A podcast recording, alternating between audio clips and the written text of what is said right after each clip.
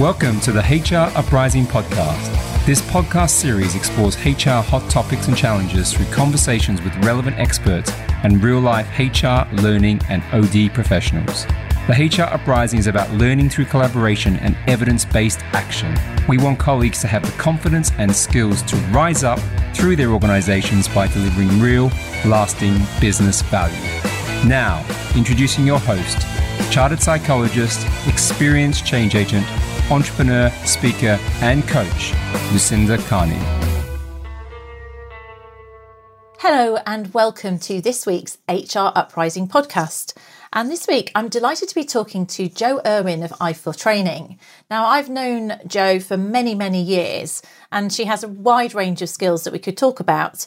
But the one that we got talking about quite recently that I thought was worth sharing with this audience was that of interview skills. Now, before you start yawning and saying, I know all about this, she was just explaining she often coaches both interviewees and interviewers in how to be effective at interviewing, in particular, competency interviewing and panel interviewing. And when you get into this subject, it's fascinating actually, it's how often we don't follow best practice. And if we aren't doing that, then we're potentially going to bring on board the wrong candidates. Now, we all know how expensive it is to bring in people who are not the right fit for the job. So it stands to reason we must make sure that our interviewing process is as effective as possible. And as you know, we like to be evidence based. There's lots of evidence out there that interviewing, certainly unstructured interviewing, is a really fallible way of recruiting people. So I was really keen to hear from Jo about what best practice is and some real tips for this.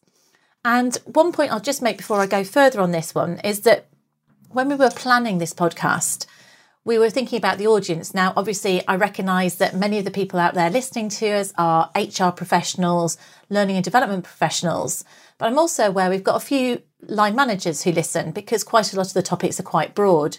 So we hoped that this might be something, if you're an HR professional about to involve your line managers in interviewing, that this could be something with a broader appeal and they might also find it of interest. So over to you, Jo, sitting um, over there in Ireland. I'm going to ask you to introduce yourself because I don't think I could do you justice having known you for far too long. So, would you like to tell us a bit about yourself? Oh, you're very kind there, Lucinda. Yeah. So, as you say, I'm Jo Irwin, and my training company, I began that, I set that up six and a half years ago on the back of working for a large pharmaceutical company for 18 years.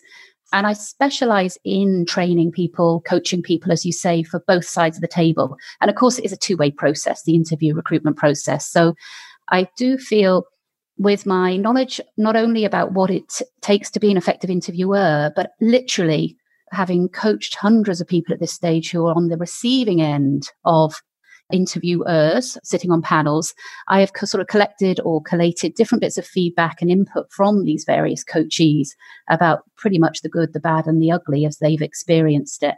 And I do think it's a really important area that both HR professionals and line managers get their heads around really to ensure that, as you say, the right recruiting decisions are made. Great. So I'm really keen to hear about the good, the bad, and the ugly, but I guess we should maybe save that for a little bit later in the interview. Shall we just start from the basics in terms of competency based interviewing? Now, that's a really bandied around term. Do you want to just explain what you would expect good to look like in the case of a competency based interview? Yeah, my understanding is that the majority of organisations are using competency based interviewing. And even if they're not, they are asking questions around specific criteria or specific attributes that they are looking for for a particular role. The whole ethos behind competency based interviewing is that past behavior is a far better predictor of future behavior. And so competency based technique or, or, process would be where you define as the hiring manager or as the organization the key competencies you're looking for. So, for example, the ability to plan and manage resources or the ability to maintain working relationships or leadership. So, you define these qualities. You then would provide a descriptor uh, or bullet point. As I say, the behaviors that would be demonstrating that particular competency. What you're expecting to see. What yeah, what you're yeah. expected to hear. To hear yeah, and the more yeah. specific it is, the better. Yeah. And then within the interview, you are exploring or looking for evidence by asking candidates for past examples of when they have displayed that particular competency, say, for example, leadership. So rather than a candidate being able to sort of postulate or theorize what they might do if they were asked to lead a team. You're asking them, and it's almost like an instruction. Can you describe an instance when you showed leadership? Or could you describe a particular project where you had the responsibility to make decisions? Or it's actually asking people for past examples. and I do think, as you rightly say, the the level of confidence and competence of some people who are asked to sit on panels in this whole area is is poor and obviously the quality of the interviewers is directly going to affect the quality of the interview process and the experience for the candidate so i mean essentially you're saying you you would want to make sure if it's a panel interview that clearly everybody on that panel understands the specific competencies that they're looking for and understands how to ask a competency based question. So, yes, in your example, you know, can you give me an example when you demonstrated this? But also, the notes or the preparation is such that they would all recognize a good answer in the same way. Yeah, um, and it really does come back to that the specificity of the descriptor. So somebody's take on what good look might look like for, for example, teamwork might be very different depending on where you're sitting. And so the the specificity or the accuracy of the descriptor, I think, is a really important point. Now there are, as I say, the pros of competency-based interviewing, in my, my opinion, would be this idea that past behavior is a better predictor. And if a candidate is being truthful and is recounting an actual example of when they've shown that particular skill or ability, they will be able to specifically describe what went on.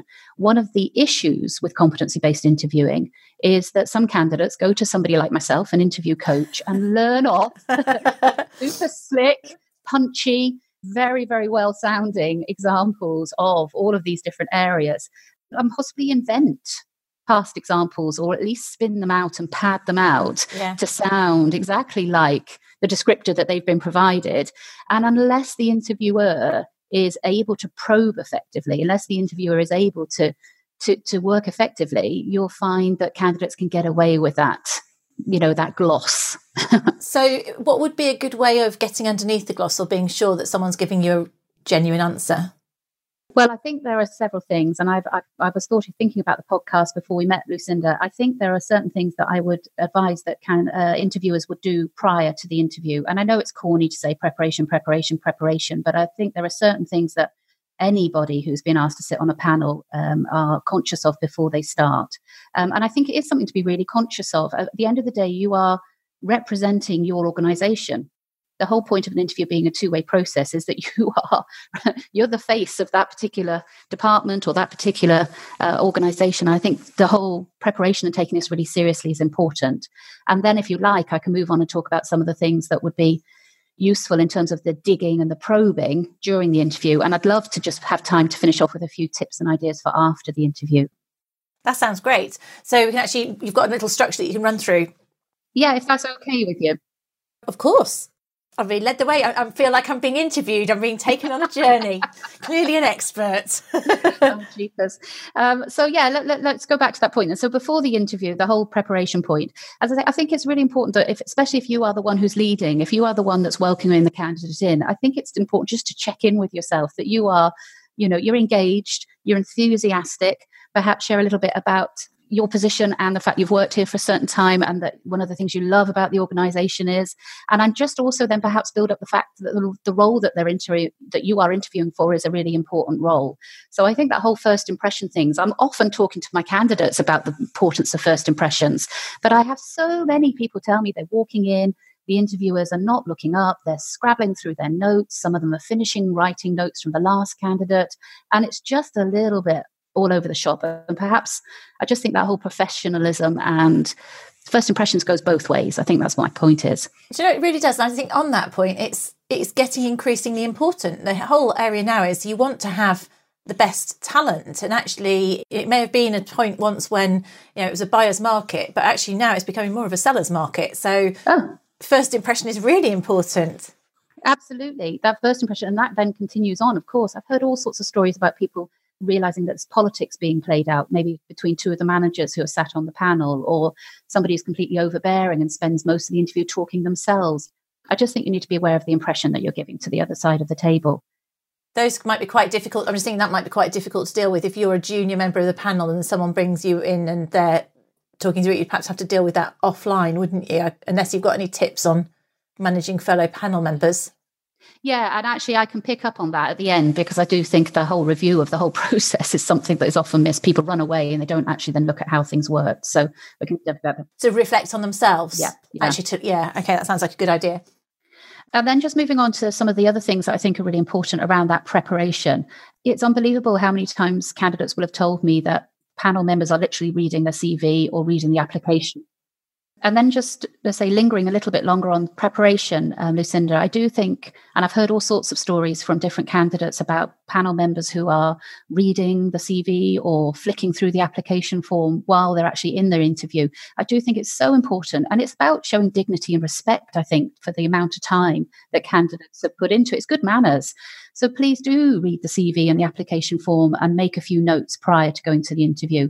You know, ensure that you have an accurate job description and that if you're not the hiring manager, that you have an understanding of the competency descriptors and possibly, and it should be done in a pre meeting, that you have had input from the hiring manager about what particularly they're looking for or what is it that the success would look like.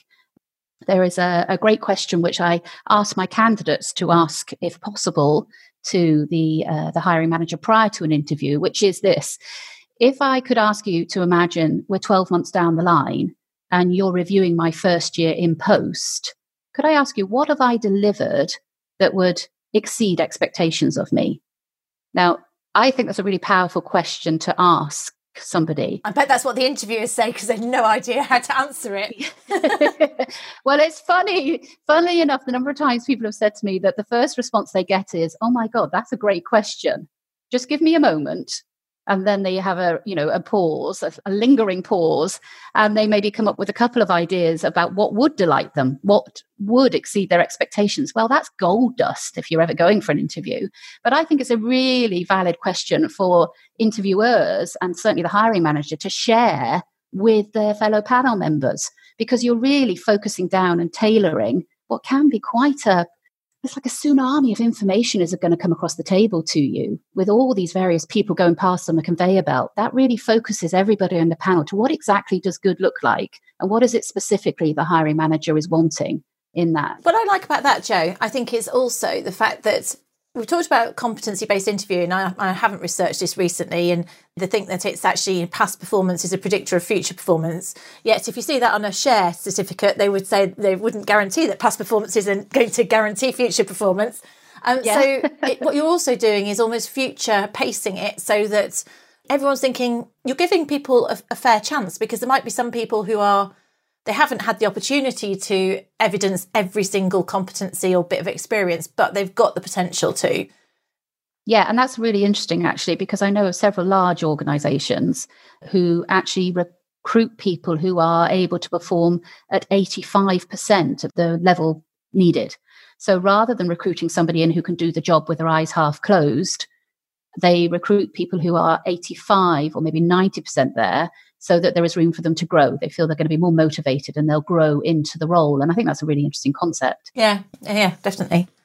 Um, and so then once you've, as I say, you if you have a question plan, my top tip really, and this is also, I'm not an you know an employee law expert or anything in terms of legislation, but I do think if you have a question plan and you've derived that purely from the job description and the competencies, the, the descriptors of the competencies, then you're far more likely to stay on the right side of the line as in you're not going to be asking anything irrelevant or not related to the job. I would always have a question plan. And if you are very new to interviewing, this is where you might go to a HR professional to ask, could you just check that this is going to be in line with company policies and within uh, employment legislation? I think that's important.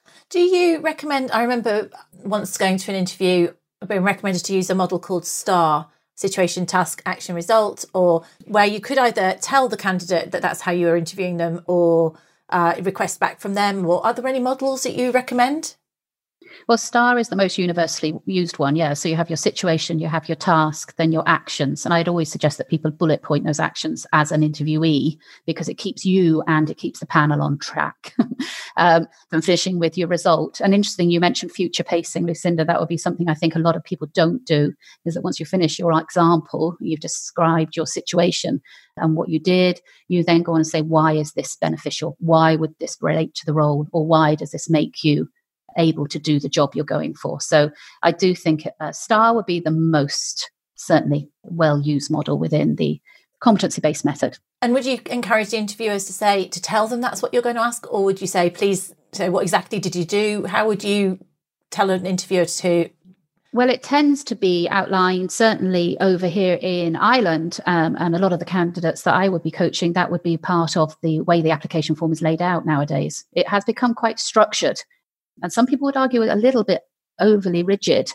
And I do think, again, that comes down to the skill of the interviewer that it doesn't just seem like a, a conveyor belt of a process, that there's still some personality involved. Yeah. You know, that it's a little bit softer. But literally, I've had people go in, they're not even asked a warm up question. It's literally, we're starting with the first competency planning and organizing. Can you give me an example of? And it just becomes very, very rigid. Did I mean, is there room for personality for, for that gut feel or any of that into an interview? You know, when if you came down to it, if you were being really, really objective, it's almost we could do it through AI, wouldn't we? But there's this human yeah. gut feel. Yeah. Although I'm sure it's probably been proven to be inaccurate gut feel. But anyway, yeah, I think the, I mean, as I say, the, the thinking behind competency based interviewing, it's meant to be, in inverted commas, fairer. And it's yes. meant to ensure that people provide the evidence or they don't provide the evidence. And actually, it's one of the things I'm going to mention about in terms of tips or good practice while you're actually running an interview is that your previous knowledge of a candidate must not or should not be used if you are somebody who's internally interviewing somebody that you prior you know you have prior yeah. knowledge of and yeah. i think that's where the hr professional and often the chair uh, you know is it, they do have a key part to play to ensure that evidence is not uh, you know it's only the evidence rather that's, that's produced by the, by candidate. the candidate that is mm. scored mm. Um, and that removes this bias, be that mm. conscious or unconscious bias that people will have. There's nothing that's perfect. Competency based interviewing isn't a perfect process. I don't think there is, but it is meant to be more accurate and, and more equitable. Yeah. One little tiny thing, just one tiny little tip actually. No, this was something that somebody mentioned to me, which I thought was a great idea. I'd say hopefully you've got your interview panels lined up, you've got your, your people prepped, uh, you've shared the competencies, you've maybe highlighted what you would like specifically. Just one last thing. I wish, wish, I just wish an interviewer, one of the three, one of the four on the panel, actually just before the first candidate comes into the room, takes a seat in the chair that will be sat in by the candidates. Oh, put themselves in their shoes, just feel it. Exactly. But just get into that other chair. I've had people tell me that where they've been sat, they've been sat under um, an air conditioning vent that has blown literally freezing cold air down their neck all the way through their interview.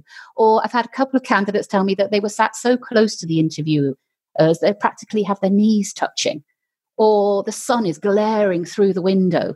Um, and obviously, the interviewers hadn't even noticed because they're sat with their back to it. So I just think it's a tiny point, but it actually just makes sure that you second position, you put yourself in the shoe. It's a massive human point, isn't it? To give people the chance yeah. to do their yeah. best. Yeah. And if you're an interviewee, having the guts to say that something's in my eyes, could it be okay to move it? You coach people for, but it depends how nervous you are. Absolutely. You want to get there, but well, you're wanting to get the best out of the candidate. You really are wanting to put them at ease. They're, they're likely to, as I say, give a far better interview if you just give them the opportunity to do so. I think that's my point. Yeah, fair point. Okay, so like you say, move me on, and I do think it's right. Let's move on and just talk about my sort of top tips, if you like, for during the interview. We really are wanting to assure, as I say, that people are at ease, and I think the opener, the opening question, is critical. I don't know what you've heard used or whether you can reflect on it you've had but I've heard long time since I've had an interview no, I've heard some awful ones really go on give us a few, give us a few juicy awful ones just to warm us up if you've got any top of your tongue well, just people have told me that they've had questions such as I've noticed on your CV that you did a master's in 19 something and something. Uh, could you tell me a bit about the detail of that thesis? You know, a complete. so they are, I guess, wanting to show that they've read the paperwork, but it completely throws a candidate who, you know. It's not really relevant. I tell you what, quite often I remember being asked is they'd go, "Oh, can you talk me through your CV?"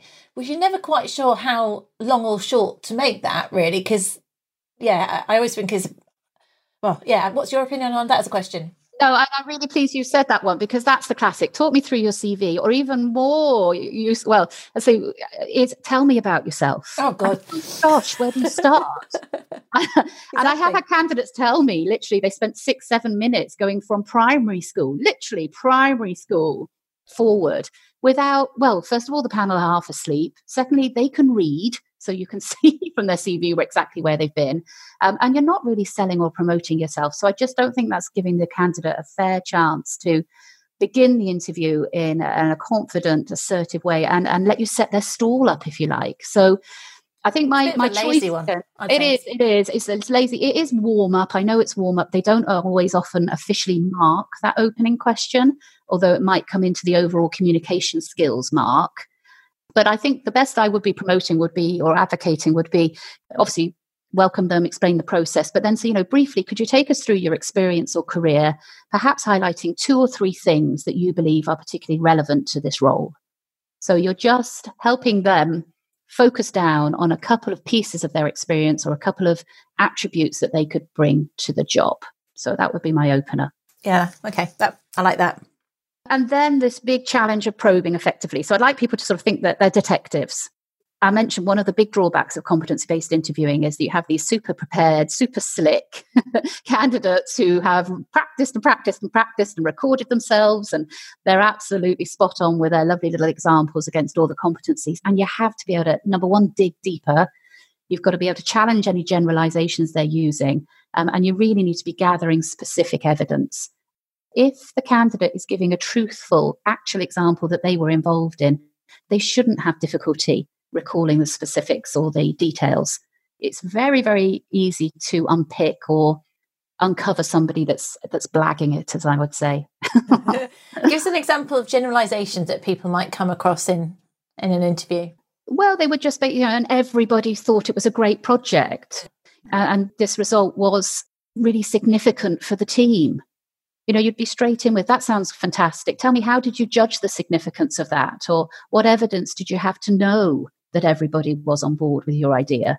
and what was your role in the in the decision making or everybody everybody what did you do within it because i have had people talk about something as if it was theirs when actually they were just a supporting member so it's finding out what their role is quite key isn't it it is and actually the opposite of that you'll often find that people as i, I joke do a lot of weeing they talk about we did this and we did that and we then did such and such. And in fact they're they're not selling the team. They shouldn't be but they find maybe with nerves or lack of awareness they start talking about the team and selling their team and they don't talk specifically about what they did. So you get two. You get some people bigging it up and some people underselling. And that's perhaps an indication of actually being a team player because quite often we'd say we to be modest. And if you can drill and say well actually i did that and i did that that that allows you to see where they're coming from and the fact that they're not uh, they're not overplaying it, I suppose that might be a positive attribute. I just think maybe it's a cultural thing. We're not great at selling ourselves. We do underplay our, our part or our involvement. And an interview is a selling opportunity. It is a sales process. You do really need to be able to highlight what you bring to the team. And I, I mean, I remember only a few weeks ago, somebody was telling me about an audit that they've been involved in. He was saying that, you know, we, well, we gathered the data, we went to so and so, we we did this analysis, we compared it. And I said, oh, that's interesting. Tell me, how many people were part of that audit team? And he said, oh, no, it was only me. so there wasn't even a team, but he was selling it. yeah.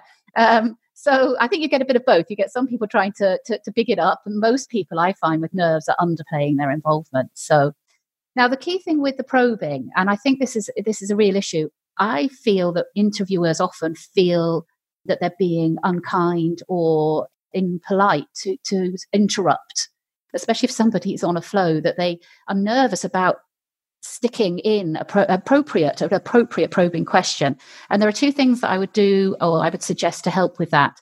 The first one is warn the candidate prior that you will interrupt and probe to be able to find out more but put a real positive spin on it. So for example, you might say, Well, I'm going to be taking the first competency, which is teamwork, and I'll be asking you for a specific example. Now, during your recount of your example, I will occasionally jump in and ask a couple of clarifying questions.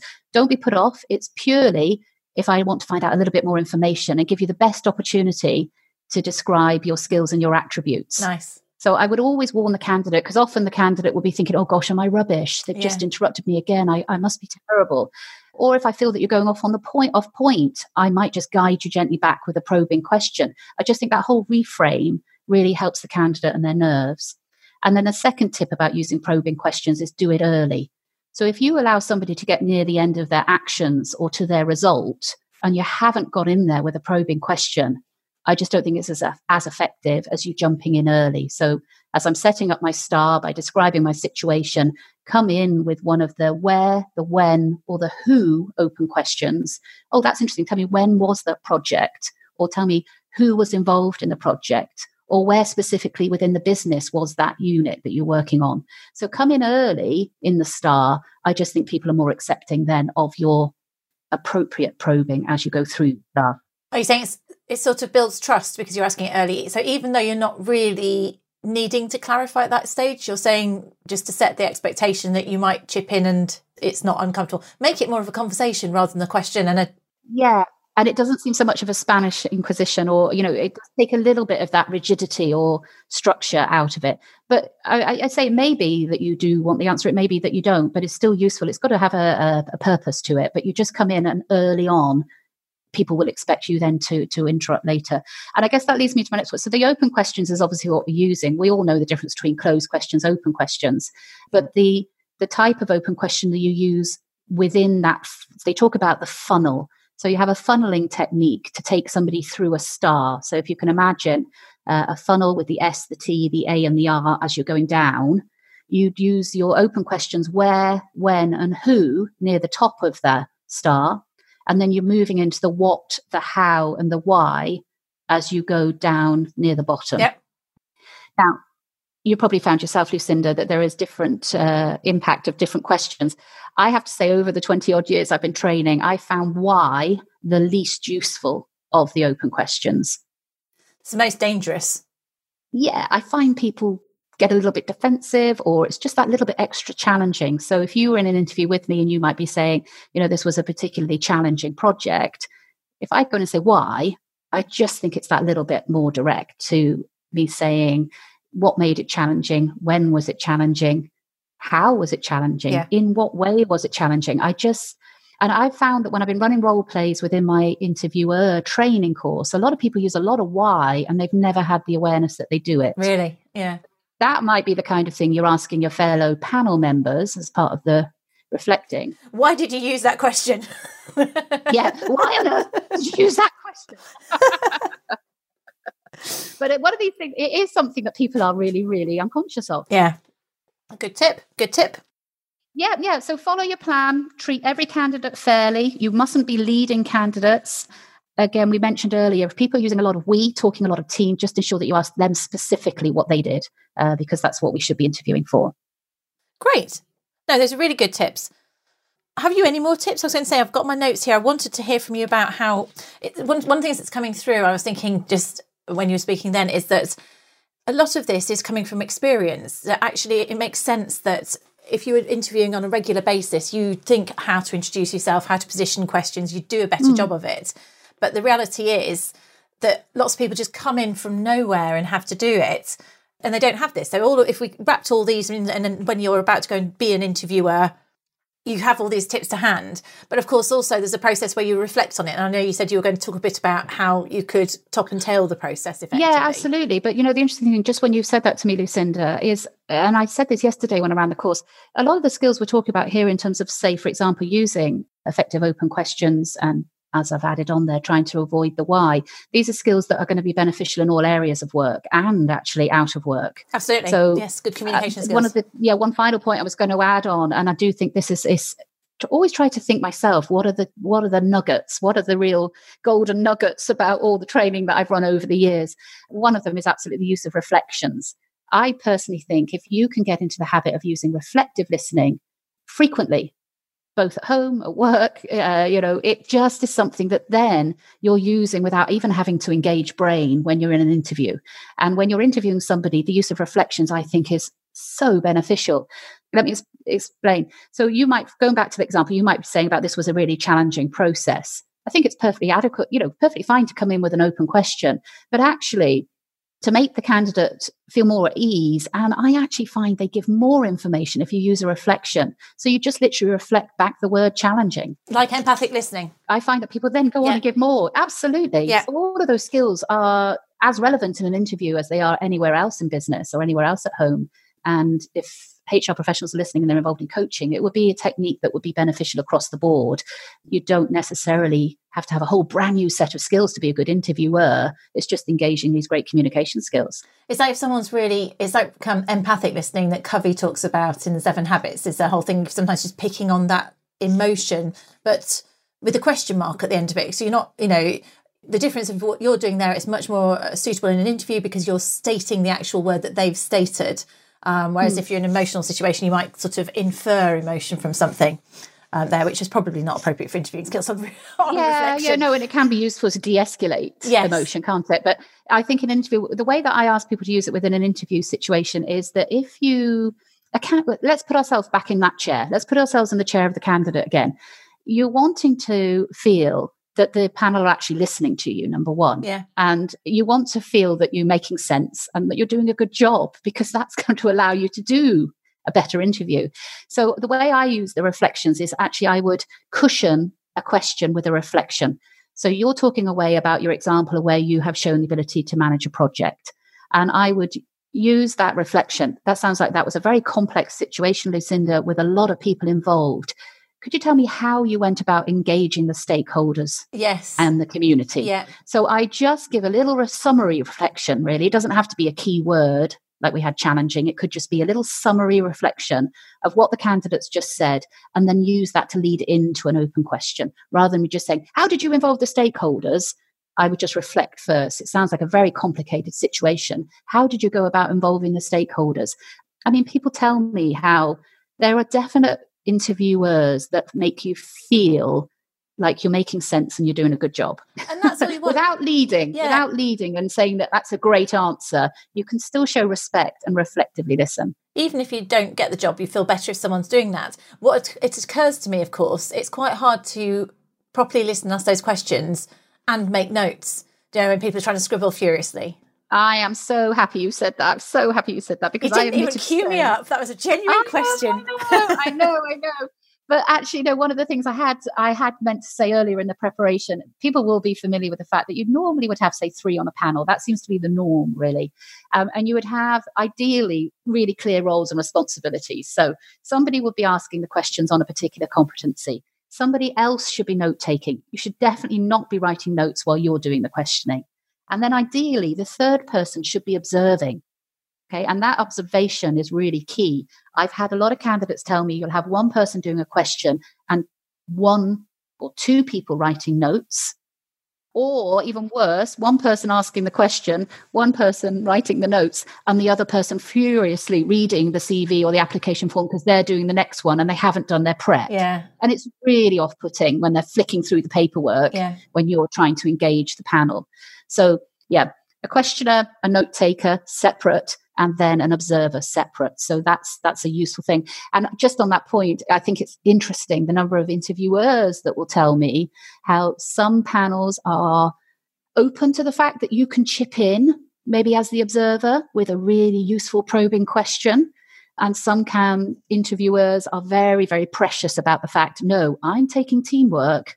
And if you dare jump in across me, all hell will break loose. So I think that's something important just to clarify up front. Mm. Are we allowed to jump in or are we just sticking strictly to our own competency? Well, that's like doing something with another trainer, isn't it? Whether they're comfortable yeah. chipping in or not. And a lot of it comes down to confidence, I would say, on that person in question, or, you know, the how established the relationship is between the absolutely panel. and if you can interview on a panel and do that with similar people you do get so much from that whole reflection piece but just again remember let's put ourselves back in the chair of the interviewee how does it look when there's this sort of game playing going on from the other side of the table so that's why it's important just to agree it up front am i happy to or not happy for you to jump in with something that's relevant that's all. It's just a tiny oh, point. Oh, you've set me off on a tangent now. I was just thinking about rapport. So I would be allowed to chip in to someone who I've got rapport with, but I wonder then if we'd all have the same view of a candidate because we're so mm. friendly.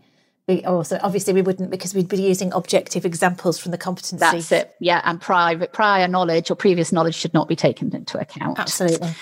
Okay, so let's. Oh, we must wrap up, I guess. So uh, afterwards, I've Oh, yeah. got just three Tell tips. Three top tips for Yes. after. Three top tips for afterwards.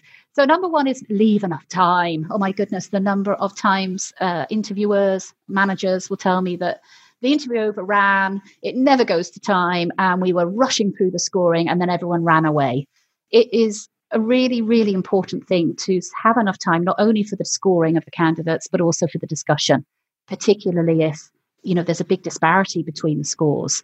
So, you know, after all the hard work and the whole day that's been put in, it's just important that you leave enough time. How, That's how top tip. much time should you leave to discuss it? And should it be between the candidates?